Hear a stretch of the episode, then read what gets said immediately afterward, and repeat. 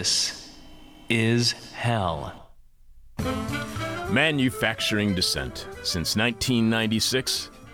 This is hell. You may remember us here on This is Hell talking to guests about the Panama Papers back in 2016. Papers which revealed how a single legal firm helped the rich and politically powerful hide their wealth overseas to avoid paying taxes at home. And home was often where uh, people were suffering from a lack of revenue, which leads to a lack of social services, and for the poor, an abundance of suffering. Then there were the Paradise Papers that showed how billions in taxes were avoided by corporations like the manufacturer of Botox and the German financial services company Allianz, Apple, Facebook, McDonald's, Nike, Siemens, the Walt Disney Company, Twitter, Uber, Walmart, and Yahoo, all of which hid their money in tax havens overseas. Next was the FinCEN files, which we covered with one of today's guest colleagues. FinCEN included documents detailing how JP Morgan, HSBC, Standard Chartered Bank, Deutsche Bank, and the Bank of New York Mellon were, quote, moving staggering sums of illicit cash for shadowy characters and criminal networks that have spread chaos and undermined democracy around the world. Then this past Sunday, the International Consortium of Investigative Journalists released yet another set of documents, the Pandora Papers, the biggest trove yet of documents on the illicit and unfair global financial system that is gamed by the wealthy and political, politically powerful, many of whom have campaigned on cracking down on the very tax havens from which they benefit. In a few minutes, we'll take a deep dive into what seems like an bottomless ocean of corruption when we have the return of author and Pulitzer sharing journalist Michael W. Hudson, senior editor at the International Consortium of Investigative Journalists, which this past weekend broke the Pandora Papers story in a collaboration with the Washington Post and The Guardian, as well as many other media outlets. Mike has appeared on This Is Hell several times in the past, going back to the Most recently, he was on back in May of 2016 to discuss ICIJ's report on the Panama Papers explaining the origins of that earlier financial data leak. Mike is the author of The Monster How a Gang of Predatory Lenders and Wall Street Bankers Fleeced America and Spawned a Global Crisis. You can follow Mike on Twitter at Michael W. Hudson. And our interview from 2012 with Mike about the monster that's going to be our featured interview this week on our Patreon podcast Friday. I'll be telling you more about that in a little bit. And thanks to listener Colin S., who wished me a happy birthday on Sunday by posting, Happy birthday, Chuck. Were the Pandora Papers a birthday present to you? Yes, yes, they were, Colin. My birthday wish came true this year, and I didn't even have to blow out a candle. I'm your bitter, blind, broke, gap tooth radio show podcast live streaming host, Chuck Mertz. Producing is Richard Norwood. Richard, anything new by you? Um, I got to go on a little hike on Sunday. No, where'd you go? Indiana Dunes. No, did you? yeah, it was pretty nice. Um, I always get Indiana Dunes confused with Indiana Beach, the amusement park. So when people tell me they went to Indiana Dunes, I, I always forget it's an actual geographical place, and I think of a crappy kids amusement park. no, it was it was really nice. The uh, there was actually a really nice wooded area right by it, so that was my favorite part. As I mean, the beach is super cool too, and uh, you get a whole new perspective of the lake and Chicago from that area. And urban decay because you're near Gary. yes, exactly. Could you see the nuclear reactors from where you were? No, it was pretty overcast and cloudy. so you didn't have to see the nuclear reactor. That's really nice. Those cooling towers really can put a dampening situation on your vacation into nature's wonderland. Exactly. Does anyone know how to become unexhausted? If you do, email me at chuck at thisishell.com because I think I've been burning the candle at both ends and it's catching up with me. It's likely why I wasn't able to do the show all of last week because my stomach flare ups seem to be related to stress, which is freaking great news because I'm always under putting myself under stress. So if any of you know how to get unexhausted, and I do not mean if you know how to relax, I can relax. I know how to do that. What I'm talking about is this constant feeling of being drained, no matter if it's after a good night's sleep or in the middle of the afternoon, you just feel all completely used up. That feeling where you've been working from the early morning hours until late at night and still you feel as though you got nothing accomplished because in the end, after all that work, still This is hell. So, listeners, if you have any secrets on how to become unexhausted, oh, and if you tell me to exercise, I'm going to kill myself. Email me at chuck at thisishell.com because I could use your advice. But more importantly than any of that, Richard, what is this week's question from hell for our listening audience? I was going to say pacing, Chuck. I do a lot of pacing. this week's uh, question from hell is What is Bill Gates going to do with 269,000 acres of U.S. farmland? What is Bill Gates going to do with 269,000 acres of U.S. farmland? And I not only pace all the time, but my downstairs neighbors, they really complain about it quite a lot because our floors squeak. And so, yeah, I pace a lot. So, again, this week's question, Mel, is what is Bill Gates to do with 269,000 acres of U.S. farmland? What is Bill Gates to do with 269,000 acres of U.S. farmland? The biggest landowner in the world. The person with our favorite answer to this week's question, Mel, wins your choice of whatever This Is Hell swag you want. You can check out all of our merchandise our trucker's cap, our winter beanie, our t shirts, our tote bags, our coffee mugs, our flash drive guide to the 21st century, including dozens of interviews for the first from the first 20 years of this here century. You can find all that stuff right now by going to thisishell.com and clicking on sport. You can leave your answer to this week's question from hell at our Facebook page, facebook.com slash This Is Hell Radio, or you can direct message it to us via Twitter at This Is Hell Radio, or you can email it to us at chuck at thisishell.com, but we must have your answer by the end of today's show when we are announcing this week's winner. Following Jeff Dorchin in the moment of truth, during this week's moment, Jeff identifies an heinous example of missing white woman syndrome derangement syndrome. Richard will have more of your answers to this week's question from following our conversation with Mike Hudson on the Pandora Papers. After that feeling of uh, burning a candle at both ends, working hard from morning to night, yet in the end you feel like you're you've accomplished absolutely nothing. After all of that, we got an email that made me feel like we actually have accomplished something.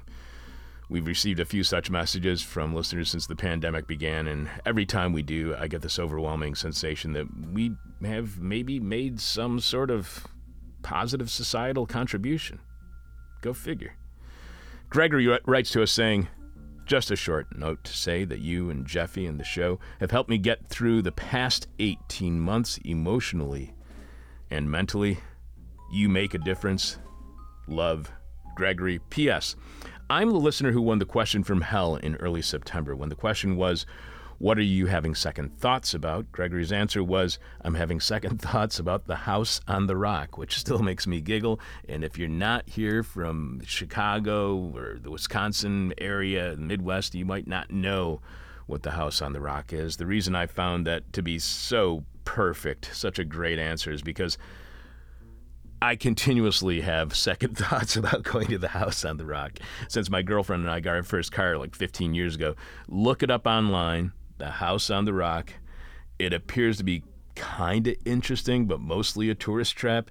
And you get this feeling that if you were there, it would look a lot more, let's say, touristy in person than it does online also contributing to those second thoughts is that it's still like three and a half hours away by car. Luckily, a very good friend of mine lives near the house on the rock, and we could stay with him and his family. However, when I told him years ago we were thinking on visiting so we could check out the house on the rock, my friend replied, Are you freaking serious? You want to go to the house on the rock? And my second thoughts on the house on the rock continue to this day. Gregory, thanks for the kind words about how we've helped you out emotionally and mentally over the past 18 months. And listeners, thanks to all of you for helping me out in a similar fashion. Without this show and your support, I would have lost it more than I already have. Coming up, the latest treasure trove of leaked documents revealing where the world's most wealthy and powerful hide their money from taxation. Not only will Richard have more of your answers to this week's question from hell, we will also be telling you what's happening on this week's Patreon podcast at patreon.com slash this is hell. Jeff will delivering be delivering his moment of truth, and we'll find out who is on next week's show. And you can learn how to become a board operator here on This Is Hell. We'll tell you how to do that later on as well. Your eyewitness to grief.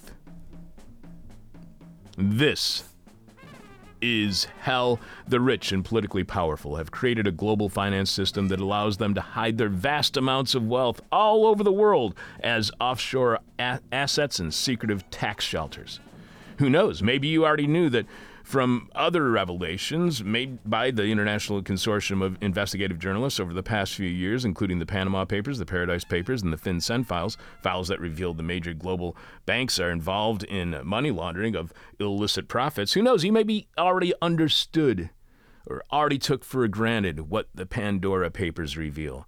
But what is being revealed in the latest, biggest document reveal yet, the Panama Papers, is it turns out populists around the world campaigning against tax havens were actually using tax havens themselves. And when it comes to shutting down these tax havens, you'll never guess where they pop back up again. Here to help us have a better understanding of the Panama, or sorry, the Pandora Papers, returning to This Is Hell, author and Pulitzer sharing journalist Michael W. Hudson, senior editor of the International Consortium of Investigative Journalists, which we'll be referring to as ICIJ throughout today's conversation, which this past weekend broke the Pandora Papers story in a collaboration with numerous media outlets, including the Washington Post and The Guardian. Welcome back to This Is Hell, Mike. Hey Chuck, how are you doing? Good. It's great to hear hear your voice again, sir. Mike has appeared on This Is Hell several, several times in the past, going back to the aughts. Most recently, he was on back in May of 2016 to discuss ICIJ's report on the Panama Papers, which you can find at our website, thisishell.com. When you click on, uh, uh, uh, what was it again? Uh, search. You got to just search on the name. Um, so, uh, and Mike is the author of The Monster How a Gang of Predatory Lenders and Wall Street Bankers Fleeced America and Spawned a Global Crisis. And we're going to be playing that interview on Patreon at patreon.com slash this is hell. We're going to be playing our interview with Mike when we discussed The Monster way back in 2012. And you can follow Mike on Twitter at Michael W. Hudson. So, Mike, why now? All of these revelations, Panama, Paradise, FinCEN, and now Pandora, have occurred in the last five years. So why now? Is there some uprising within the legal and financial services industry which facilitate offshore assets, shell companies, and tax havens rising up against the unfairness and inequality of their industries? What? Why now? Uh, you know that, that that's a good question, Chuck, but probably not one I can answer. I just know that there that there's definitely a continuing uh, outrage, concern, fear around the world about uh, inequality and about the sense that that political and economic elites are playing by a different set of rules. And so here we have, uh, you know, as exposed in the Panama Papers, but now once again in the pa- Pandora Papers, we have uh, this global industry that helps uh, the rich and powerful make their own essentially make their own rules you know in many cases substituting the laws for another country a country that you've never maybe never even set foot in uh, for the laws of your country when it comes to how much you pay in taxes what you do with your money and, and that kind of thing do you think there might be any fear at all within the financial services or legal industries that facilitate these kind of tax havens that this could endanger their industries if these revelations continue and that they're concerned about this? Well, I think there's there, there's probably definitely fear. There's lots of concern, and you know, one of the things we see in um, uh, the Pandora Papers is going back a few years, people going crazy within the industry about the Panama Papers and saying, "Oh my God, we you know let's stop uh, digitizing all our paper records. Let's not do that because it could be another you know could we could end up with with you know another another Panama Papers like thing." But the other thing that's really interesting that we see in the Pandora Papers is that you know when one sort of offshore provider or one offshore jurisdiction comes under pressure because of a leak or because of some some government action, some you know international action, we're going to put you on a blacklist, that kind of thing. Uh, the other providers and other jurisdictions use that as a marketing opportunity. So they say, well, you, you know, Panama Papers, you got to get away from this law firm that, that's at the heart of the Panama Papers, Mossack Fonseca. We'll take you. Come to us. We're, you know, we're much safer. We, we won't let your data get, you know, get taken. Or don't go to Panama. You got to move your offshore company out of Panama. You know, come to come to Belize. Come, you know, and oh yeah, come to South Dakota. We, we, can talk more about that later. You know, uh, South Dakota has sort of uh, set itself set itself up as sort of a Caymans on the Great Plains uh, of America. So. It, it, I think there's fear, there's concern, but it's also, you know, the, the history of, of, of offshore and the fight to rein it in or, or even end it has been uh, certain jurisdictions, certain providers get in trouble, and then the system evolves, the system morphs, the system takes advantage of that and just continues. And it's a little bit of a whack-a-mole. There are some jurisdictions that have that have that have uh, changed their laws under pressure from from the big countries around the world. Uh, but other jurisdictions pop up, or other existing jurisdictions just sort of, you know, expand their market share when one goes down. So, will they always be able to find a place where they can have tax havens, have tax shelters, and keep their money uh, private and secret from their public? That's a good question. Uh, I don't know about always. Uh, it's you know to to change this is going to be a long fight. There's a there's a quote. I, I think it was from um like a former you know Chicago political wise wise person who said you know uh, uh, you know, a mere spasms of reform didn't do anybody any good. Never did anyone any good, right? Uh, so it, it takes, you know, whenever there's a scandal, whenever, you know, uh, uh, there's a leak, whenever there's a big investigation, something gets revealed about offshore, there's lots of hand wringing and there's lots of promises made. And there are some reforms, laws are changed, uh, pro- you know, but the truth is, is that the, that, uh, it's going to take really, you know, it's a global system. It's well entrenched. It's powerful. It has powerful allies. Powerful, you know, many as we show in, in the uh, Pandora Papers. There's lots of politicians who are using the system. The, the very people who could, you know, who could bring an end to the offshore system and are instead benefiting from it, stashing assets and com- covert companies and trust, while their governments do little to slow this global stream of illicit money that that really enriches criminals and it impoverishes nations. So this story, um, this uh, just real quick. I, am I'm, I'm sorry. Go ahead. No, no. I'm just going to say. So it, it's going to be it's going to take dramatic action, and it's going to take you know people have to be if you really want change, you have to be in it for the long haul. You can't just announce some changes and say everything's better now. You got to you know you you, you really got to dig deep, and you got to stay with it. So is that to say that it's beyond reform?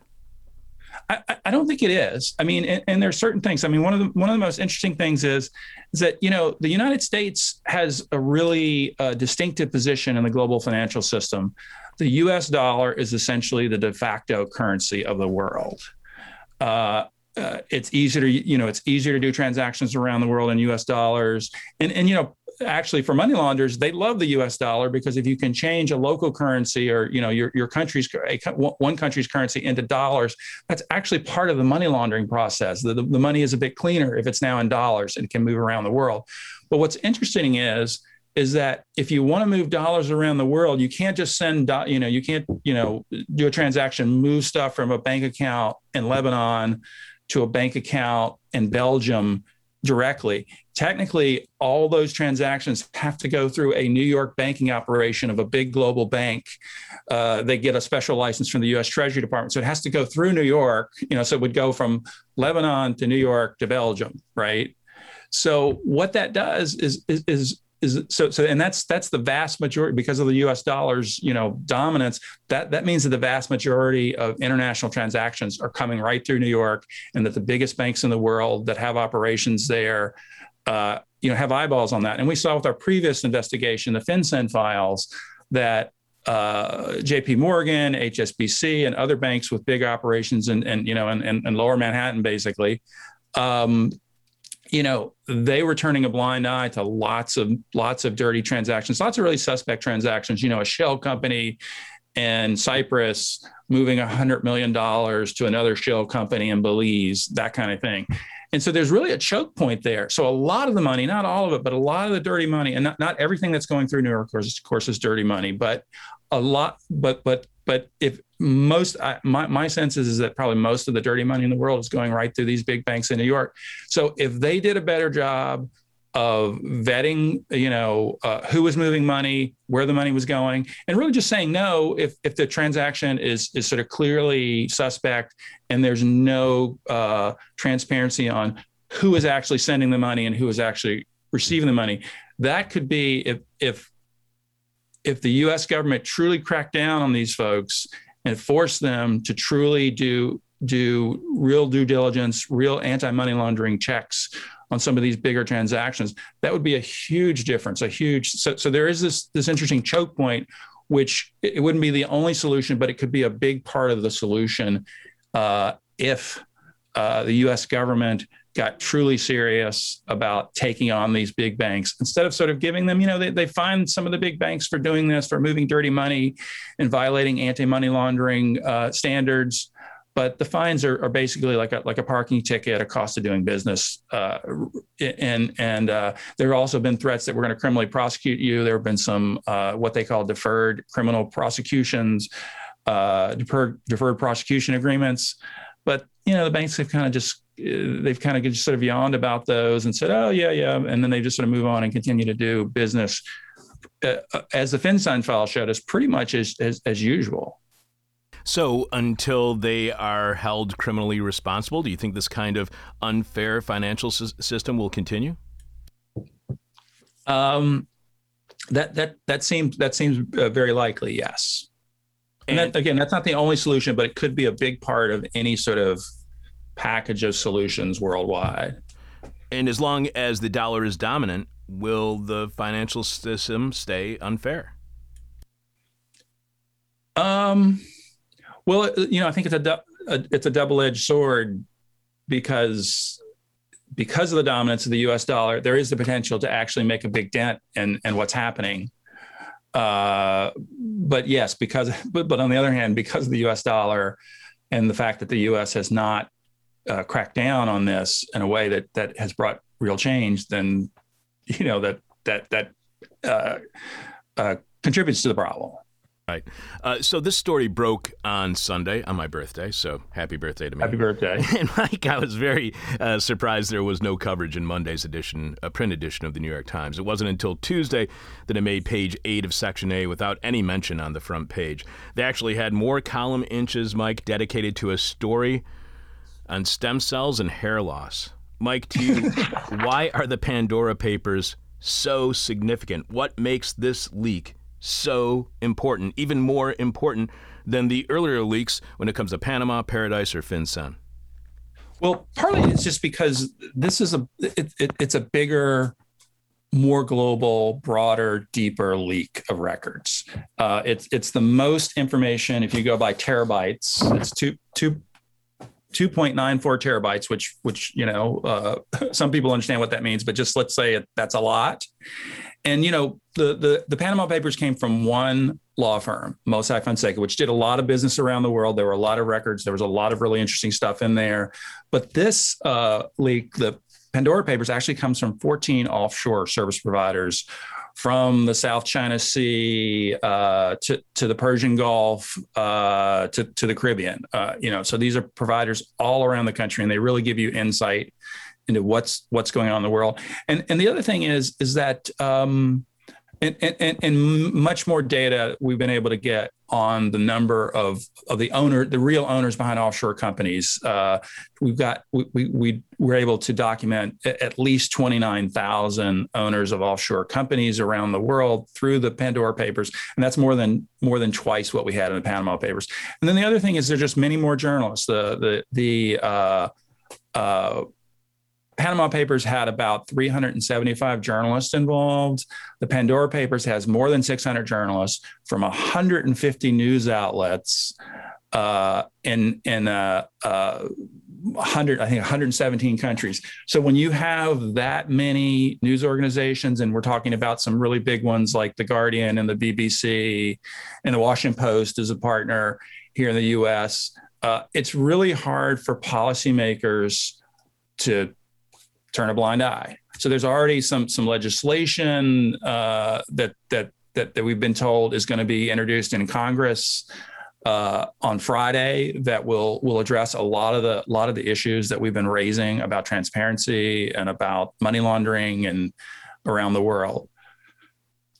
When we spoke in 2016, the identity of the person who leaked the Panama Papers was still unknown, and thus their motivations were uncertain. Is there a similar case with whoever leaked the documents in the Pandora Papers? Is it an anonymous leaker or leakers with unspecified motivations again? Well, you know, the one thing about the, the, the, the Panama Papers is eventually we did get we did get the motivations of the leaker uh, because although the leaker remains anonymous and will always remain anonymous because we protect our sources and our, our partners protect protect their sources. Um, you know, the the, the Panama Papers uh, uh, leaker, who was known as John, you know, called himself John Doe, uh, wrote a wrote a, an essay which was published, which said basically, I you know, I had evidence of rampant financial crime around the world, and I believed it was important to our to our world and to our democracies and to you know to to, to humanity to put this out. So with with the Pan, Pandora papers, uh, leak leaker or leakers. Um, we're, we're not reporting on who they are. We're not reporting on their motivations. You know because ultimately like you know sometimes it's interesting to know what the leakers motivations are but ultimately the question is well what's in the data? I mean we don't you know uh, you know we can ver- we, we've gone through the data thoroughly we've verified that it that it's you know gone through the, the records verified that they're uh, legitimate that they're real. We've compared, you know, uh, information on the public record to information that's in those documents to help verify the documents, substantiate them. Uh, so, it, you know, what the leaker's intent was, we, I mean, my assumption is, and no one has told me this within ICIJ, and is that that it's it's a similar thing that that they feel like there there's misconduct going on around the world and that it needs to be exposed. Um, but but ultimately the, the, the leakers motivations are i think are, are, are not as important as what's in the data and what it what it says yeah that's a really good point that the motivations and their intent is not as important as the evidence itself, and it can actually even dis- distract you from looking at the evidence. Edward Snowden commented on social media that the humorous side of this very serious story when it comes to the Pandora Papers is that even after two apocalyptic offshore finance law firm leaks, and he's just talking about Panama and Pandora here, those industries are still complaining are compiling vast databases of ruin and still secure them with a post it note marked do not leak. Hats off to the source. to you, what explains the seeming lack of security around these secret documents? Or are they more secure than Edward Snowden is leading us to believe? You know, I, th- that's a good question. I'm, I'm not sure. Um, I'm not sure. Uh, once again, there are many questions that I won't be able to answer. Because, some because I, I can't because of confidentiality, but then there's some that I can't simply because I don't know. so this is one of those I don't. I'm sorry, Chuck. I don't know answers. Uh, I could I could speculate, but maybe I shouldn't because I don't know. well, yeah, that's good because I hate when I'm watching CNN and all it is is 75 minutes of speculation. So ICIJ states the Pandora Papers uh, are expected to yield new revolu- uh, new revelations for years to come.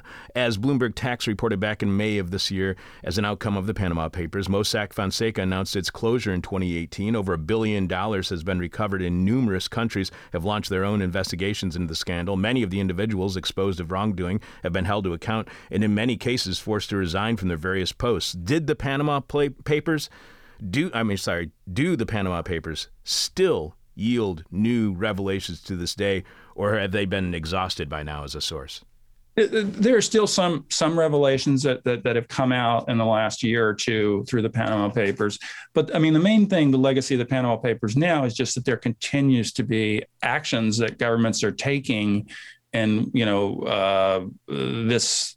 Um, uh, this spring was the fifth anniversary of the Panama Papers, and we did a fifth anniversary story, which just talked about uh, how there's governments are continuing to, you know, uh, uh, recover tens of millions, hundreds of millions of dollars in unpaid taxes.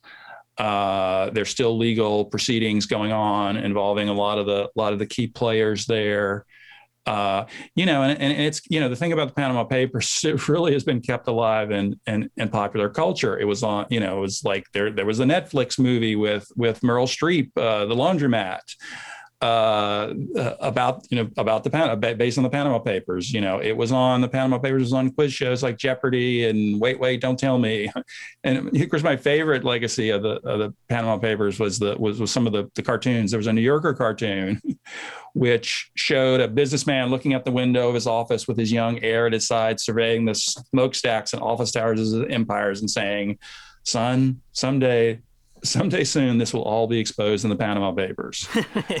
so, and and then, and then my second favorite was that the, there was a Sunday edition of D- Doonesbury, and it showed a high-ranking fish, you know, official uh, from the fictitious nation of Berzerkistan, you know, learning from Uncle Duke, you know, the Hunter Thompson character, that that he'd been exposed in the Panama Papers as having salted away 1.8 billion dollars. and he says, "Oh, so that's where I put it. Get the get the account numbers. Let's go get it." You know, so um so so there has been that that sort of uh, legacy and you know it's it's early on of course with uh, the pandora papers we're just uh, you know what three four days in and um, we're starting to see stuff so we've seen uh, uh, more than a dozen countries around the world who are who are uh, who have promised uh, who started investigations, promised investigations, taking action. You know, so you've gotten uh, you know impact already in India, Spain, Pakistan, Ireland, Mexico, Germany, uh, Bulgaria, Australia. Brazil, Sri Lanka, uh, and, and Panama. Once again, they've all vowed to take action, and and of course, you know what what happens with that action remains to be seen. Uh, there's this new congressional legislation that that will will make a difference. Uh, that it could make a difference. So it's it you know, but but the key is is is ICIJ and our partners uh, are you know really to going to keep we're in it for the long haul. I mean, one of the one of the problems with investigative journalism historically has been that you know investigative reporters put out a big big investigation. It gets lots of attention. There are promises of reform and changes, and we'll do better now, that kind of thing. And then the investigative reporters go away because and, and, and, do something else, do a completely different kind of, you know, tackle a different subject. And then they come back a year or two or five years later and say, oh, yeah, all those promises have changed. Nothing's really changed. So part of the thing about bringing change is, as we talked about earlier, it's it's got you you got to just keep it. You got to keep going on it. You got to ride it, ride it, and ICIJ is can it can continue putting out stories. We're going to continue doing follow up stories. We're going to do accountability stories. You know what was promised, what happened with this investigation that was announced, all that kind of thing. Uh, where did the legislation go? Uh, does the re- legis- does the final you know rulemaking or, or, or, or legislation uh, does it really live up to what was promised, or, or is it just sort of like a, a, a window dressing kind of thing? And you know, there's there's been lots of attention uh, for for Pandora paper, papers. It was on Sunday afternoon. It it got up to the number two trending topic on Twitter worldwide. We've we've again as with Panama Papers, we've seen the the, the comedy, lots of lots of funny, uh, hilarious, and interesting political cartoons, and just a lot of our, our you know TV comedy folks are doing stuff. Uh, Colbert did a did a segment on on the Pandora Papers Monday, and he said, you know, yes, this this um, the Pandora Papers covers a, a, you know a wide range of humanity from the impossibly wealthy all the way down to the ridiculously rich. that is a pretty and, and, he said, said which, which brings me to the latest installment of my long running segment. Rich people, they're not just like us. Us pay taxes. so, uh, you know that that kind of pop culture stuff is is important to kind of keep people's attention and uh, but ultimately you know we need to keep uh, uh, doing journalism and, and also the rest of the journalism where you mentioned like okay the new york times didn't really do anything uh, immediately but they they they they kind of had to had to had to to acknowledge what was going on. So they've done something about it. And cn you know cnn the uh, network news there's been just you know a ton of coverage that's outside of the 150 151 partners and and the and and and the collaboration that that has really helped keep this thing going. And uh, you know, we've got more more news, more revelations to come, and um, uh, so it, it's a you know it's a balancing act between you know being skeptical and being hopeful. I, am I'm, I'm I'm a little bit on the hopeful side now. I could I could turn to just more skeptical uh, as things unfold or as things don't unfold. But but right now, I, I, feel hopeful that there can be some change. And of course, it's not, you know, this is not the end of it. There are going to be other things. There are going to be other leaks, maybe to other news organizations.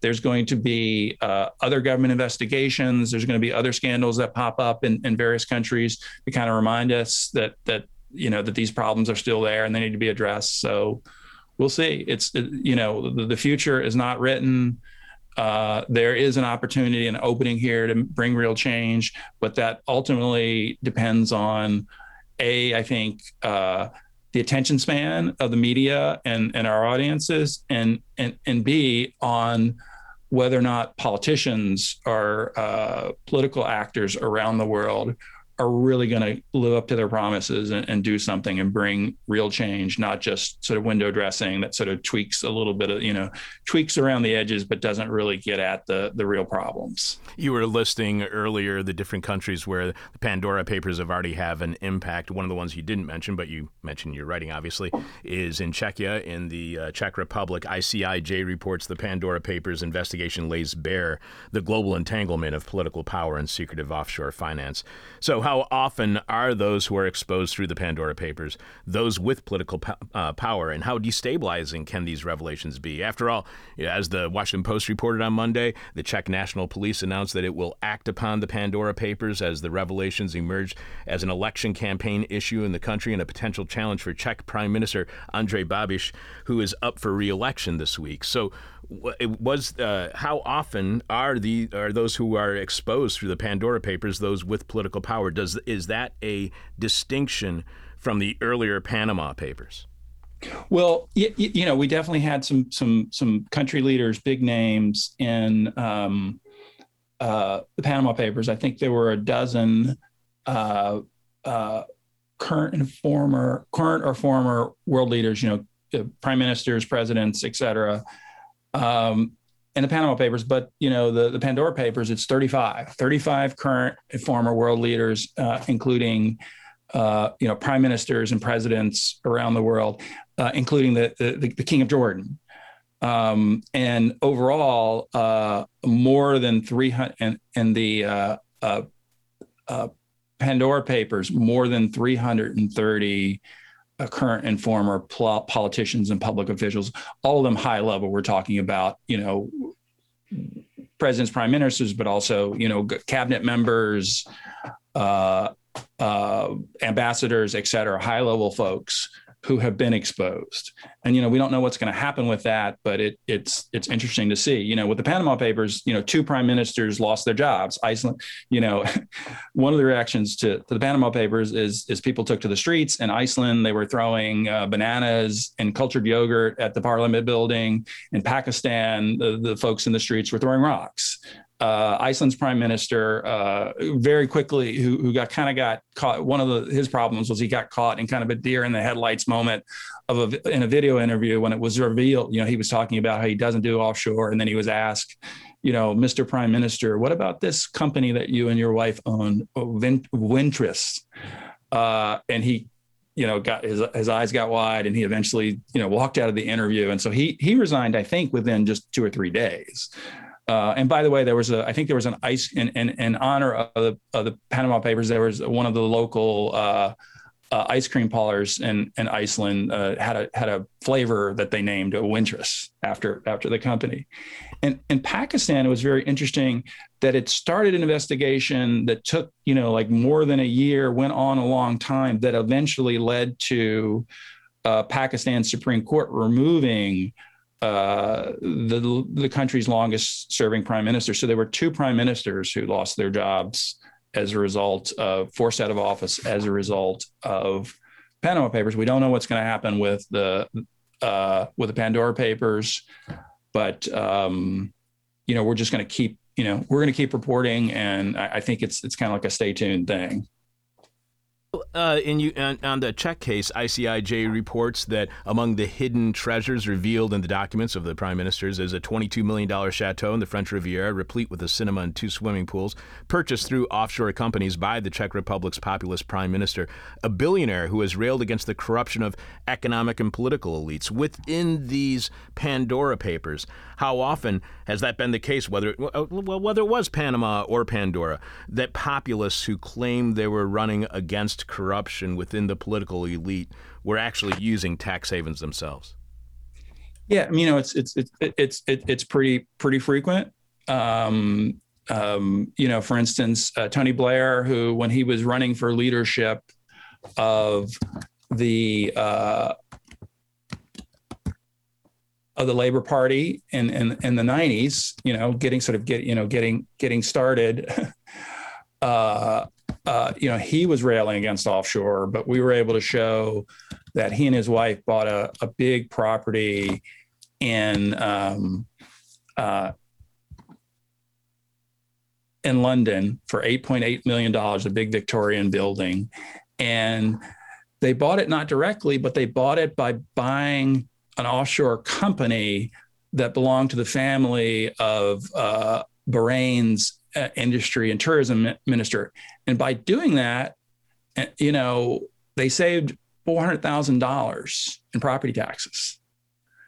Um, so it's, you know, it's an interesting thing. So they benefited from this sort of legal, and now it wasn't illegal. There was actually, there's a loophole in the law that allows you to, you know, if you buy a company that owns a piece of real estate, you don't have to pay pay property taxes. If you buy the real estate directly, you have to pay property taxes, and and, and you know in London. Um, but it's it's still interesting to see. You know, they said it's all in the you know it's all in the up up and up. Uh, Blair's uh, Tony Blair's wife, uh, Cherie, said, "Well, my husband really wasn't involved in this, and we just were, you know, we didn't want to have to buy the company, but we wanted the building, so we did it." But it's interesting, you know, the the, the director of Tax Justice UK uh, said, you know, there are loopholes that are available these are loopholes that are available to wealthy people, but not to others. Politi- politicians need to fix the tax system so that everybody pays their fair share. And so that's the real solution to this is fixing the tax system. You also write that, uh, uh, sorry, I wanted to point out something that somebody else wrote. Open Democracy's main site editor Adam Ramsay writes, perhaps more than anything else, the Pandora Papers tell a story about Britain.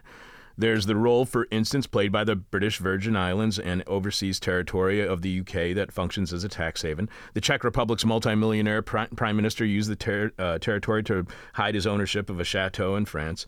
Others, including the family of Kenyan President Uhuru Kenyatta and Vladimir Putin's PR man, have made similar use of the islands to conceal wealth. And as you pointed out, while Tony and Cherie Blair reportedly saved 312,000 pounds in stamp duty when they bought a London property from a company registered registered in the Brit- British Virgin Islands in 2017. Then there's uh, London itself. The leaked documents show how the King of Jordan squirreled personal cash away in the capital's property market, as did key allies of Imran Khan, Pakistan's president. More details will emerge in the coming days, but one thing is already clear this isn't a story about countries on the periphery of the world economy.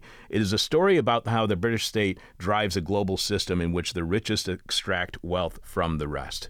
Is Britain the geographical center of the story when it comes to tax havens, as well as the tax haven of the square mile within London known as the City of London. It, it is one of the geographical centers. Uh, the, the others include the United States. And you know, some you know, some someone uh, cleverer than me once said, uh, "Yes, you know, the biggest tax haven in the world is an island. It's either Great Britain or Manhattan. Because again, like like yes, you know these uh, you know, places like the British Virgin Islands, these, you know, in popular imagination, you say tax haven, offshore, you think of palm fringe beaches and, you know, hear a little calypso music playing in the background and in your head, et cetera. But the truth is that they're, they're important cogs, you know, the Cayman Islands, uh, Belize, places like that are important parts of the offshore system. But still, the key hubs, the key centers are big financial centers like uh, New York, London, um, because uh, you know that you know that's where the money is going. It's going through them and, and into them, uh, and and you know these these smaller offshore havens are just sort of tools that are used to sort of move money around and kind of like they're the fake mustache that you put on your money to you know to move it around so it, so it doesn't doesn't attract attention or so that you're not even you know actually connected to it um so and, and then the other thing, you know, and the other thing that's interesting is the U.S. plays this role, and they have sort of played a, a bit of a role as the, of the glo- global policemen, You know, they've gone after Swiss banks that were holding, you know, secret money from U.S. taxpayers.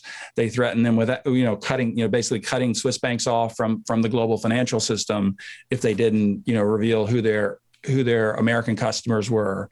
Uh, so the U.S. has been aggressive, and then you know the U.S. has criticized the the island havens, the the British Virgin Islands, et cetera. But what's interesting is is the U.S. is is also a tax haven, not just through New York, not just through through New York banking system, but also through New York real estate, Miami real estate. It's also the U.S. is also an offshore haven through more than a dozen U.S states that have essentially turned, you know, I mentioned this about South Dakota at the top of the show, that have essentially turned themselves into er, internal tax havens, which can be used by people in other states in the US, but also used by people in other countries. So, you know, in South Dakota, you know, you can buy a trust, which is not quite like a company. Uh, uh, it's it's a it's a legal arrangement, and that in some cases allows its beneficiaries and you don't say you know it's sort of it's a way of distancing yourself from your money while still having it because what it does is it it, it can if it's written properly properly or perhaps we should say improperly it allows its beneficiaries to control their money while embracing the legal fiction that they don't control it and that's a bit of you know sort of paper shuffling creativity that helps shield assets from creditors law enforcement, tax collectors, and even ex-spouses who are looking, you know, for, for you know, for for uh, uh, money they're owed, or even children, uh, you know, or you know, the representatives of children who are trying to get child support that hasn't been paid.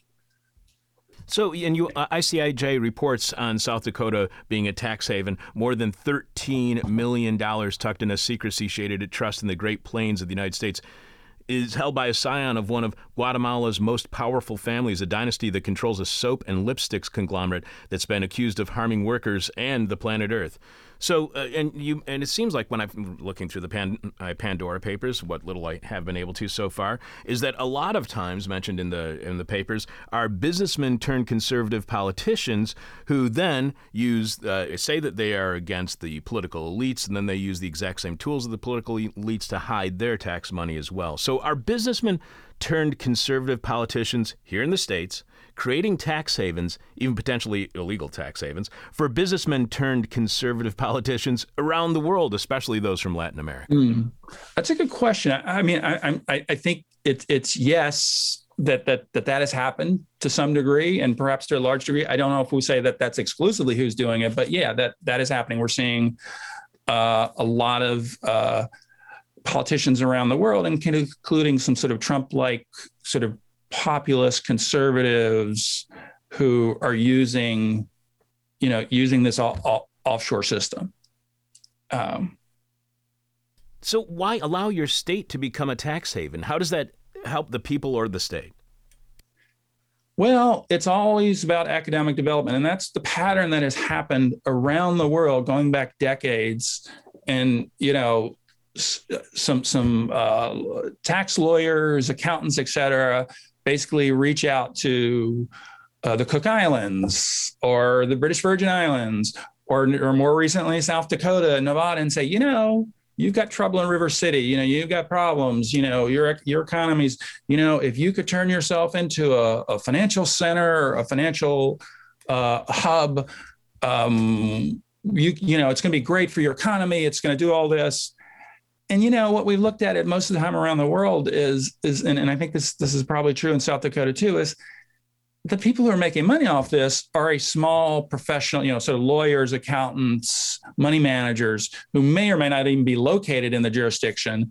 But you know, it's it's a lot. You know, it's a lot of like you look at like places like the Cook Islands. It's a lot of like expatriate, like Australian attorneys, uh, American attorneys, UK attorneys, uh, and and and accountants you know, they're making the money and, and, and, you know, the money's not filtering out to to average people. And you know, I think there's some some some fees that the that the that the state of South Carolina, South Dakota collect, for instance, but it's not that big and it's not like the game changer. The only game changer it is is really for the people who use the system, use the offshore. It gives them more options because you know offshore secrecy, offshore protection is a product that's bought and sold.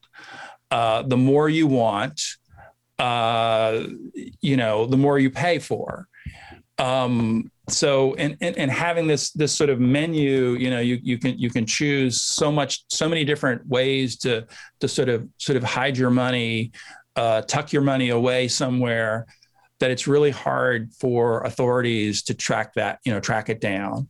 And you know the other thing is that the offshore operatives they work together. They don't work in isolation. They partner with other secret, secrecy providers around the globe and they create these like interlocking layers of companies and trust the more complex the arrangements, the higher the fees, and the more secrecy and protection that, that these wealthy clients can expect. ICIJ also reports that in December 2018, the Bahamas enacted legislation requiring companies in certain trusts to declare their real owners to a government registry. The island nation was under pressure from larger countries, including the United States, to do more to block tax dodgers and criminals from the financial system. Some Bahamian politicians opposed the move. They complained the register would discourage Latin American clients from doing business in the Caribbean. One local attorney said the winners of these new double standards are the U.S. states of Delaware, Alaska, and South Dakota. ICIJ adds months later a confidential document indicated that the family of the Dominican Republic's former Vice President Carlos Morales Troncoso was uh, had abandoned the Bahamas as a go-to sanctuary for their wealth. For their new refuge, they chose a place 1,600 miles away, Sioux Falls, South Dakota. So, was the intent of cracking down on truly offshore tax havens like the Bahamas to have tax havens open up here in the United States? Was this all all this anti-tax haven talk by politicians not about ending tax havens, but about having the U.S. financial system control those tax havens? It you know it it's it's hard to say. I, I, I don't like to go into intent because we you know we can't always get into people's heads. But clearly, what what the U.S. has done in terms of cracking down on on the offshore system has generally benefited has been a benefit to the U.S. certainly in the, in, in the sense of yes, they collect more tax dollars now, but the U.S. is less interested. You know, the, the U.S. now for you know through a rule which which essentially threatens will cut you off from the global financial system if you don't share uh, the account information about American citizens around the world. So banks around the world, countries around the world have to share this information with the U.S. automatically. Not they don't have to go through any legal process like a subpoena or a request for documents through through you know through a judge you know from that that kind of thing. Uh, but on the other hand, there's a similar uh, system that's been set up that more than 100 countries have joined which would you know does the same thing it's automatic sharing about account information with with you know legitimate tax authorities around the world. The U.S. has refused to, to do to join that. So what that means is that the U.S. is saying, "You give us all your information about Americans." And and uh, uh, who have bank accounts in Switzerland or Ireland or wherever, you have to do that. But we're not going to necessarily give you information about uh, uh, uh Swedes or are Ukrainians or Bolivians who have money in the U.S. and bank accounts, uh, investment accounts, you know, brokerage accounts, that kind of thing. So the U.S. is sort of uh, uh, has set itself up for whatever. I don't know what the intent is, but it's set itself up so that it can be uh, as it has been for decades, really, it can be uh, an offshore haven for the rest of the world. It, and the U.S. has just legendarily been going back decades. You know, wealthy Latin American folks have long come to the U.S. You know, move their money into New York banks and other banks that have kept you know, you know, kept their their holdings in the U.S. secret for them. And now now they're doing it in addition with banks, they're doing with trusts. So whatever the intent, it's clear that, that a lot of this benefits the the the sort of part of the offshore secrecy industry that operates in the U.S. Now, there have been some legislation passed. It's now harder. Uh, there's a bill that was passed uh, end of last year, and re- partly in reaction to the Panama Papers, partly in reaction to the FinCEN files, that now makes requires that most companies, the vast majority of companies, and that are, that are incorporated in the U.S. in any state, uh, you know, report who their true owner, the real owner, is. Um, but there are enough loopholes in that, and of course, it doesn't. It, it, looks like the legislation won't cover, and the rules that coming out of the legislation won't cover the the kind of offshore trusts that uh, foreign uh, uh, wealthy wealthy people from from outside the U.S. Uh, like to use in the U.S. You know, the the South Dakota Trust and trust in other states. So the United States seems to be the money launderer of the world. We seem to be willing to be the tax haven for the world. How uh, aware is the world of those kind of qualities that the United States have? Does that turn us from a beacon of democracy into a beacon of corruption? Um, it turns us into a little of both. Like I said, the U.S. has done some things to to to to to crack down, pass some legislation but just because of all the loopholes and the diff, you know, and, and, really just just the ability of the, of the industry to sort of morph and and innovate, uh, the U.S. remains uh, a very mixed bag. Uh, they're doing some things that are that, that are helping rein in the worst practices, but they're doing a lot of things that encourage the you know that, that, that allow the worst practices to continue and and allow people you know companies uh, providers, lawyers, accountants, real estate agents, et cetera, in the U.S. sort of profit from the, the, the, the, movement of dirty money, illicit illicit capital moving around the world and, and often coming, you know, like a magnet to the U.S. So, to what degree can we achieve fairness and equality globally by closing tax havens for the wealthy? Is the is the answer a worldwide prohibition on holding assets offshore or using shell companies to do business across national borders? Do we have to have a prohibition in order to reform the system? Um, that's that's a good question. I would have to spend time sort of picking that apart and thinking exact. You know, your exact phrasing, I don't know, but definitely uh, stronger rules about. Uh, whether or not banks and other sort of financial providers, including and then also people who who are part of the system like accountants and lawyers, stronger rules about whether or not they're going to check the money that that they, that their clients are moving around to make sure that it's legit money, make sure that it's not you know it's not secret money, it's not dirty money, it's not the you know it's not the the proceeds of Ponzi schemes, it's not money that's been looted from say government programs in Venezuela or, or whatever. Um, so I, I mean, the key is part one of the keys, and they're you know it, it has to it, it's it's a really complex, entrenched global system. So it's not like one silver bullet, bullet solution, but uh, definitely uh, th- there needs to be aggressive changes. There, you know, continue to be tough on individual jurisdictions, whether it's a state or a nation or you know ter- like a territory, like a British overseas territory that that are involved in this and and making it clear that if they don't do their job of of making sure there's real transparency about who owns what companies, who controls what money as it moves around, as it goes in and out of banks. Um, if you're not doing that, then we're going to suspend you or or uh, or completely stop you from using uh, the U.S. financial system, which is you know the a key cog in the um, uh, and the global financial system. And, and, and I think the same same has to apply to London because if you know the U.S. could get really tough and make some changes, but then if if the big London banks are continuing to do this through uh, through the UK, then that's another problem. You know, so it has to be a global solution. But definitely, there's some big players like the UK, the US uh, that um, need to step up and also need to have pressure on them. You know, the, this is sort of framing of the problem. Oh look it's these bad bad you know uh, uh, islands. You know they're the ones that are doing this. No it's it's all of us. The, the offshore system america is offshore to a lot of other you know literally to a lot of other places. There are oceans in between us et cetera. You know uh, but but the offshore system is everywhere. It's not just in the Cayman Islands. It's not just in Belize. It's not just in Switzerland. It's it's the whole world. The whole world is is is is part of this.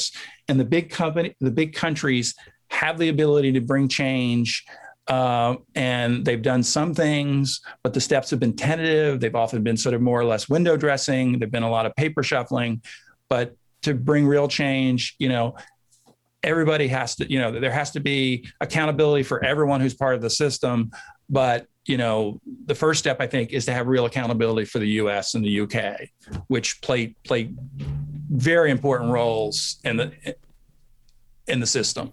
Without them, the system maybe wouldn't cease to operate, but it would, you know, it, the volume of of of, uh, of of dirty money, the amount of dirty money that's being moved around the world, sort of unchecked, would would dramatically change if the U.S. and the U.K. stepped up, forced banks, real estate, you know, real estate agents, uh, lawyers, accountants, all these other players in the system, force them to truly live by the rules in the spirit of anti-money laundering. Let's stop this money. Let you know. Let let's not move this money.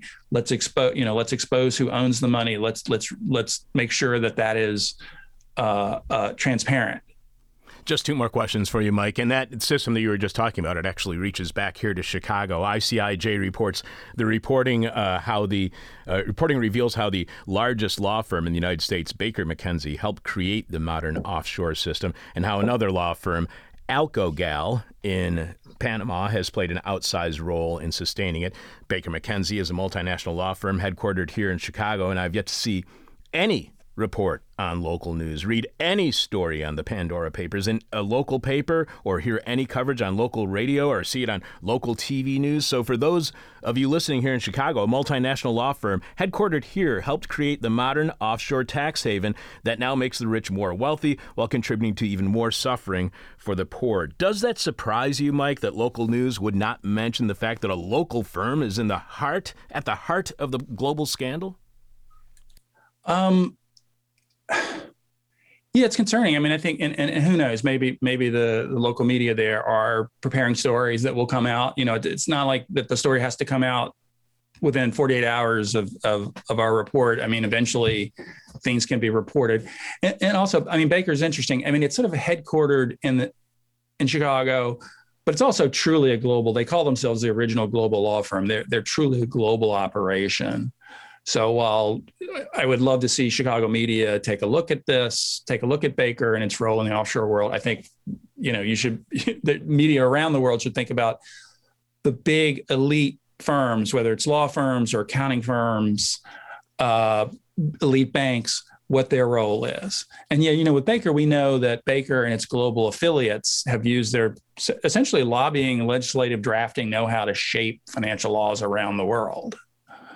Uh, and and then they you know they profit from work done for you know we've been able to document uh, examples of them profiting for work done for people tied to fraud and corruption, including the the, the you know doing work for the fugitive financier who's been accused in the uh, the so-called one MDB case, which is you know uh, this uh, they work for J- J- who was has been accused in multiple countries of masterminding the embezzlement of more than 4.5 billion dollars from a Malaysian economic development fund known as 1MDB.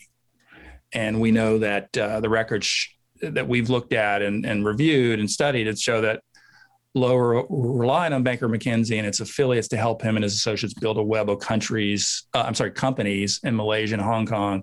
And U.S. authorities have alleged that that that uh, Low and his associates used some of those companies to shift, you know, to move money looted from one one the one MDB development fund.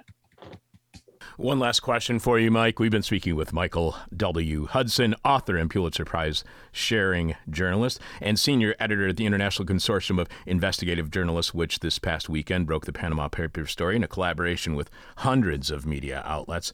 Mike has appeared on This Is Hell several times in the past, and you can go search on his last name, Hudson, at our website, and you can find our interview that we did with him back in May of 2016 when we discussed the Panama Papers. Mike's the author of The Monster How a of Predatory Lenders and Wall Street Bankers Fleeced America and Spawned a Global Crisis. You can Follow Mike on Twitter at Michael W. Hudson, as we do with all of our guests, and you may or may not remember. Our final question is the question from hell, the question we hate to ask, you might hate to answer. Or our audience is going to hate your response. And Mike, I got to tell you that I hate asking this question to you. So here's my question from hell. Mike, is this a class war? Uh, briefly, um, I don't know if I'd use the word war, but I'd say you're generally right. It is th- th- this. This is a class conflict. This is about um, how the rules for the, the the mega wealthy, how they basically are able to set their own rules with the help of this sort of global industry of bankers and fixers and accountants. And it's about the fact that that that average folks are paying their taxes and and you know supporting you know you know the public good. And there are you know the evidence from from our work and from the work of lots of other folks uh, you know investigative reporters and activists show that uh, uh, the mega wealthy the mega powerful are uh, you know they live in they live in a completely different world. And uh, they're they generally are doing what they want to do when they want to do it how they want to do it. And um, little has been done to, to change the system Mike, I cannot thank you enough for being back on our show. And and just again, I just want to thank you for know, like 15 years of supporting us. I really appreciate everything that you've done for us and appreciate the great work that you're doing at ICIJ. Thank you so much for being back on our show. And you know we're going to be bugging you for as long as you're around. Uh, same here, Chuck. I really appreciate what you've done done for me and giving me an opportunity to talk my talk and and help uh, uh, tell people about what, what what we're finding about what's going on in the world. Always great to hear your voice, sir. Take care. Thanks. This is not the media. This is hell. If this was the media, you would not have heard the conversation that you just heard us have with Michael Hudson on the Pandora Papers. And if you enjoyed that conversation, or maybe change that a little bit. Maybe if that conversation made you mad or sad or gave you anxiety or in some way educated you to the point that you have realized that yes, this really is hell, show your support by becoming a Patreon subscriber at patreon.com slash this is hell, where you get a weekly bonus Friday podcast on Patreon. That includes a new monologue for me, as well as an archived interview that is not available anywhere else online. Richard, please remind us what is this week's question from hell, and you can can you tell us how our listeners are responding thus far? This week's question from hell is What is Bill Gates going to do with 269,000 acres of U.S. farmland? Uh, I assume there's going to be a whole bunch more growing weed responses. I can only assume. David A answers Start mass cultivation of Jeff Ep variety of Soylent Green. Oh, nice. Soylent Green of Jeffrey Epstein. That's gross. That's gross. Will I answers terraform the Earth during the impending climate apocalypse? okay, that uh, makes sense, actually. Jeff C. answers put up a billboard that proclaims Bill Gates is a genius and a really good guy. You don't have to do that. You just turn on CNN. They say that every freaking day. What is Bill Gates going to do with 269,000 acres of U.S. farmland? Andrew S. Mega St. James. Yeah, I don't get that. I, I didn't look it up. Maybe Mm. like a Big giant, church? giant, yeah, I guess. Mm. giant cross in the middle of. Ugh. Stands for Texas. Chad M answers hoard it. Ron E answers gonna continue his friend's work. Epstein's inland. Jeez. David S. His answer is claim that he owns the intellectual property rights to agriculture, which makes him the rightful owner of the entire world's food supply. I'm waiting for that. Wojciak answers jumpstart the next dust bowl. what is Bill Gates going to do with 269,000 acres of U.S. farmland? Jeff G says he is moving to Montana soon. Gonna be a dental floss tycoon. Oh, jeez. Neil C, Twister. Jamie K answers no points for guessing genetically modified soybeans. Just don't talk about the microchips. and Jamie, again, thanks for suggesting Max Haven a few weeks ago. Clarence S. His answer is massage camp for teenage girls. Jesus. And Sloan L answers dat ass. what the hell? I don't even know what that one is. Yeah, don't know.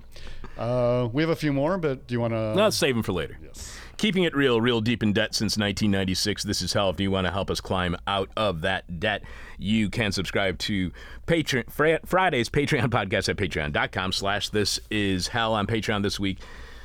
It's This Week in Hell, our semi regular segment on Patreon when I look back at that week's on air conversations and tell you what I got out of them and what I left out of them. There's always information the guest conveys in their work that, despite the interview being about 45 minutes long on our show, we uh, just don't have the time to get to everything. There are also unanswered questions that I never got around to asking in the first place, but it's impossible to predict in what direction a conversation will go, so you never know. Sometimes good questions just fall by the wayside. So this Friday on Patreon, I'll offer my take on this week's topics from our conversation with Sylvia Kay and Hamza Hamouchene on food sovereignty, yesterday's discussion with Stellan Vinthagen on occupied autonomous zones outside of capitalism, and today's talk with Mike Hudson on the institutionalized unfairness of the global finance system. And we'll also be sharing a 2012 interview we did with today's guest, Mike Hudson, when he was on back then to talk about his then just published book, The Monster How a Ga- Gang of Predatory Lenders and Wall Street Bankers Fleeced America and Spawned a Global Crisis, which n- not only explains exactly how lenders and banks ripped off the public, leading to the Great Recession, but does that in a way that's understandable, that actually makes sense. So if you want to know how and why the great financial collapse of t- 2008 happened, you know, the collapse we are still suffering from today, subscribe to our weekly bonus Friday Patreon podcast at patreon.com slash this is hell. And with your subscription, you also get a dis- discount on all of our merchandise that you can find at thisishell.com when you click on support. Live from Hangover Country, this is hell. And Richard, I know you have Hefe on the line. One, two, you know what to do. One more time. The moment of truth, the moment of truth, the moment of truth, the moment of truth, the moment of truth, the moment of truth, the moment of truth, the moment of truth, the moment of truth, the moment of truth, the moment of truth. Missing White Woman Syndrome Derangement Syndrome. Welcome to the moment of truth, the thirst that is the drink. So, like an idiot, I listened to a couple episodes of a podcast called The Sauce. I'd heard an episode about Catholicism with performer Julia Sweeney that I'd liked. The Sauce is two middle class white women complaining about what bothers them while getting uninterestingly drunk. They really get furious about bros and how the bros made Hillary lose. They also hate the limited series The Queen's Gambit. I'm sure they have many glib reasons why. I'm not in love with the show, but what I really don't like is Searching for Bobby Fischer, which is a chess movie without any chess in it. The key stupid advice Ben Kingsley gives his little schmuck protege is to clear the board in his mind. So in his mind, he sweeps all the pieces off the board, leaving an empty board, which somehow gives him insight about the configuration of pieces on the board. The Queen's Gambit may have ruined the Walter Tevis novel by casting Anya Taylor Joy and her ravishing T&A in the role of a character Tevis specifically describes as not in any way traditionally attractive in the cheesecake sense. Her attractiveness to the men who fell hard for her came specifically from her power, intellect, and mastery. But you know what the Queen's Gambit had that Looking for Bobby Fischer didn't have besides a good story? Chess. Chess moves, advice about chess, chess game tension, allusions to classical championship chess games of legend. No fake Zen garbage about imagining an empty board, which would in no way help you to do anything other than polish the board. I wonder if these juiced up henhouse rejects would have preferred it if the lead character of the Queen's Gambit had cleaned chessboards for a living. But the other day took the cake, the proverbial cake, the flourless chocolate cake, took it and ate it and still wanted to have it too and let the people eat it. The title of the most recent episode is this Missing White Women and Online Detectives. The blurb reads What else is missing in the public conversation about Gabby Petito? Oh, you mean besides non white or non female abducted and otherwise missing persons? But no. because the people of color and the binary are already taking care of that. So our two pale hosts, one of them who sports the handle, I kid you not, Gyno Star. Anyway, Gyno Star and her Gyno co-star are free to soak in a strange confluence between histories of imperiled white women, the recent rise of true crime media, and vigilante ambitions of online amateur sleuths. All the ingredients guaranteed to titillate the Gen X Chardonnay soaked podcast addict. Because everyone else in the world, and the juicers do say this, is wondering why so much fuss about one missing white woman when uh, people of other descriptions go missing all the time without an inundation of coverage. So these two drunkards have decided to provide us with all the ways the missing white woman syndrome negatively affects white women. And let me tell you, it is a lot. It goes to the very foundation of what they could have identified as American capitalism, but instead is something else they've discovered, something much worse, something with themselves in the spotlight. While the entire world of social critique is complaining about white women being given an outsized media spotlight, these soused turd burgers take an entirely different tack and blaze a heretofore undiscovered trail to themselves. So I wrote them a little note. Short time listener, first time complainer. It was utterly stunning to listen to you spend your entire episode centering your cleverness and depth of understanding of missing white woman syndrome and its buttressing of the power structure from such a blinkered point of view. For example, you talked about the white woman being an appendage that propped up the old South patriarchy without evincing the slightest clue that the stolen labor, stolen bodies, oppression, and murder of black and indigenous men and women, and to a lesser extent, poor white men and women, yes, I heard you say control of black bodies once, were absolutely key to propping up that power structure. You couldn't more accurately have duplicated the society's hyper fixation on the drama of the imperiled white damsel to the exclusion of any other possible plot of the movie of your concerns. You mocked those who couldn't imagine any other plot driver while dwelling on nothing else, ignoring kidnapped non white people, which was supposedly part of the problem you were addressing in the first place. It was gruesomely comical to hear you smugly bemoaning the ha stories white people like to tell themselves, while oblivious that, from your perch of class privilege, you were caressing the contours of a story about oppression of white women over and over that you dearly loved retelling yourselves. You didn't say the name of one single non white person, incidentally. Not one. You cataloged a healthy number of white women, though. Go back and listen. The Scottsboro Boys, the Central Park Five, Emmett Till all abused or killed by the power structure under the blanket excuse of protecting white female chastity or virtue were relevant to your topic, weren't they? At least early on, when black people seemed to appear for a fleeting instant in your peripheral vision. Lynching? Huh? Online vigilantes might have evoked real life lynchings in less obsessed guzzlers of the zeitgeist, or maybe you could have named an example of the numerous missing black and indigenous women you gave a brief no name check to. Or perhaps the lack of coverage of Jelani Day's disappearance could have crossed your minds as an illustration. You rightly equate missing white woman syndrome with violence against white women.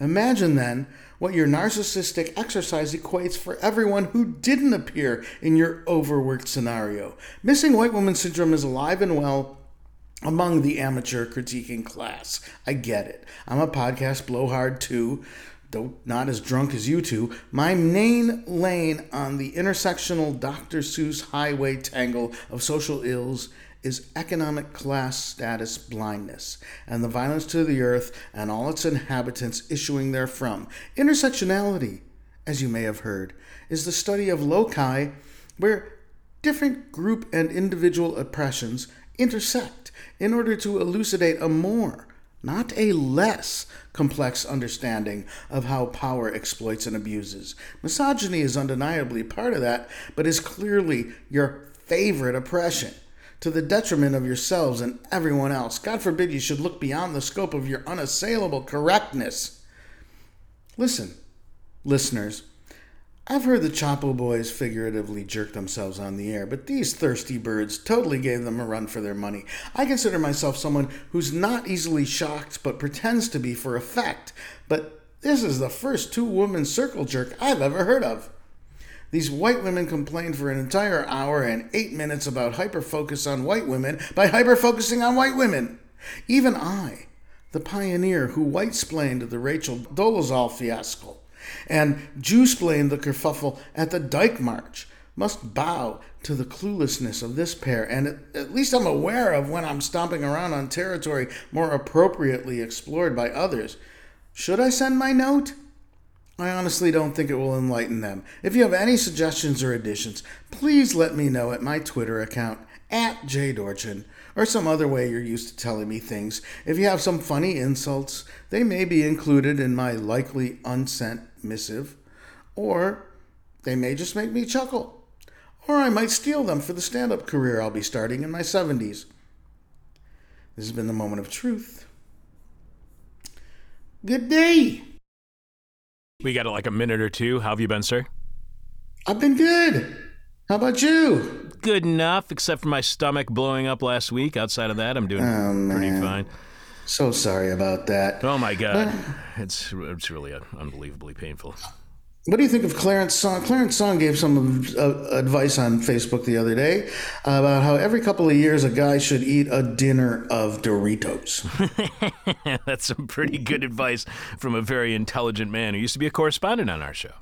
yes, he was, and he's a he's a, just an excellent fellow and a brilliant artist and uh, brilliant just about everything he does. Seems Yeah, like. uh, his head's getting so big right now he can't leave his house. So let's let it stop there.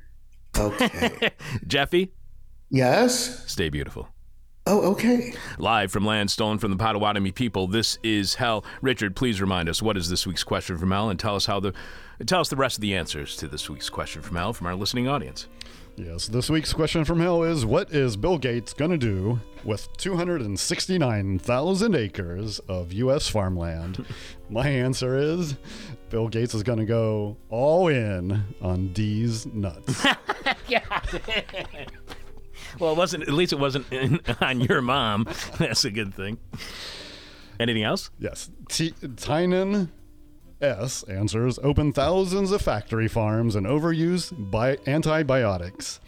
Allowing drug resistant pathogens to circulate them and migrate to humans, ultimately unleashing a horrifying new bio plague upon the world. But thank God, the Gates Foundation will know how to stop it. That's a little bit too spot on there. Julie S. answers Feed the world, obviously. My mother keeps telling me what a wonderful philanthropist he is. No, that's great. He's really a philanthropist. Chris F. answers Roll up his sleeves and get down and dirty. What is Bill Gates going to do with 269,000 acres of U.S. farmland? Hypocrite reader answers Solve the world, solve, sorry, solve world hunger. Unrelatedly, who on earth told you that Soylent Green was made out of people? One last answer. Don L answers one, should we care? Two, has anybody asked him? That's a good point. Okay, uh, there are so many that I really liked. I like Wojciech's Jumpstart, the next Dust Bowl. David saying, uh, claim that he owns the intellectual property rights to agriculture, which makes him the rightful owner of the entire world's food supply. Chad saying, hoard it. Aaron saying, have sex with hundreds of cows. That was a good one. Charles' uh, answer of Chicken Hawk Farm. Bradley saying, He's going to make the biggest and worst crop circles the world has ever seen, which is really great. But I got to go with Tynan. Open thousands of factory farms and overuse bi- antibiotics, allowing drug resistant pathogens to circulate and migrate to humans, ultimately unleashing a horrifying new bioplague upon the world. But thank God the Gates Foundation will know how to stop it. That's this week's winner, the, uh, the question from hell. Tynan, I believe you've won in the past, actually this year. So just send us your mailing address and tell us what piece of This Is Hell merchandise you would like to have. And everybody can see all of our merchandise right now by going to thisishell.com and clicking on support. My answer to this week's question from hell is what's Bill Gates Gates going to do with 269,000 acres of U.S. farmland? He's going to plant trees, lots and lots of trees. Next, he will cut those trees down to manufacture canes. He will then sit in a folding chair with his favorite cane and shake it at kids who he insists must get off his lawn. Thanks to everyone for sending in your answers to this week's question from Al. Do we know who is going to be on next week's shows, Richard? Yes, we do. I was not prepared for that. That's sorry. okay. I like my cane shaking answer. Nice. Thank you. Yes, here we go. Monday, we have Kay Whitlock and Nancy Heitzeg on their book, Carceral Con The Deceptive Terrain of Criminal Justice Reform. Yeah, who knew the whole thing was a con game? Uh, we were supposed to have them on last week when I was sick, so we're really looking forward to have them on next Monday. We don't have anything else lined up. That's it. And Jeffy, of course, on Wednesday. This week's hangover cure is something called the Hangover Stack that you can get at a restaurant in Dublin, but who knows if it actually works. Thanks to this week's guests, including Sylvia Kay and Hamza Hamouchene, who were on to talk about the report towards a just recovery from the COVID 19 crisis, the urgent struggle for food sovereignty in North Africa. Thanks to Stellan Vinthagen, co author of the Roar magazine article, The ZAD Between Utopian Radicalism and Negotiated Pragmatism. And thanks to today's guests, author and Pulitzer sharing journalist Michael W. Hudson, senior editor at the International Consortium of Investigative Journalists, which broke the Panama, Pandora Papers story, as well as the Panama Papers story in the past.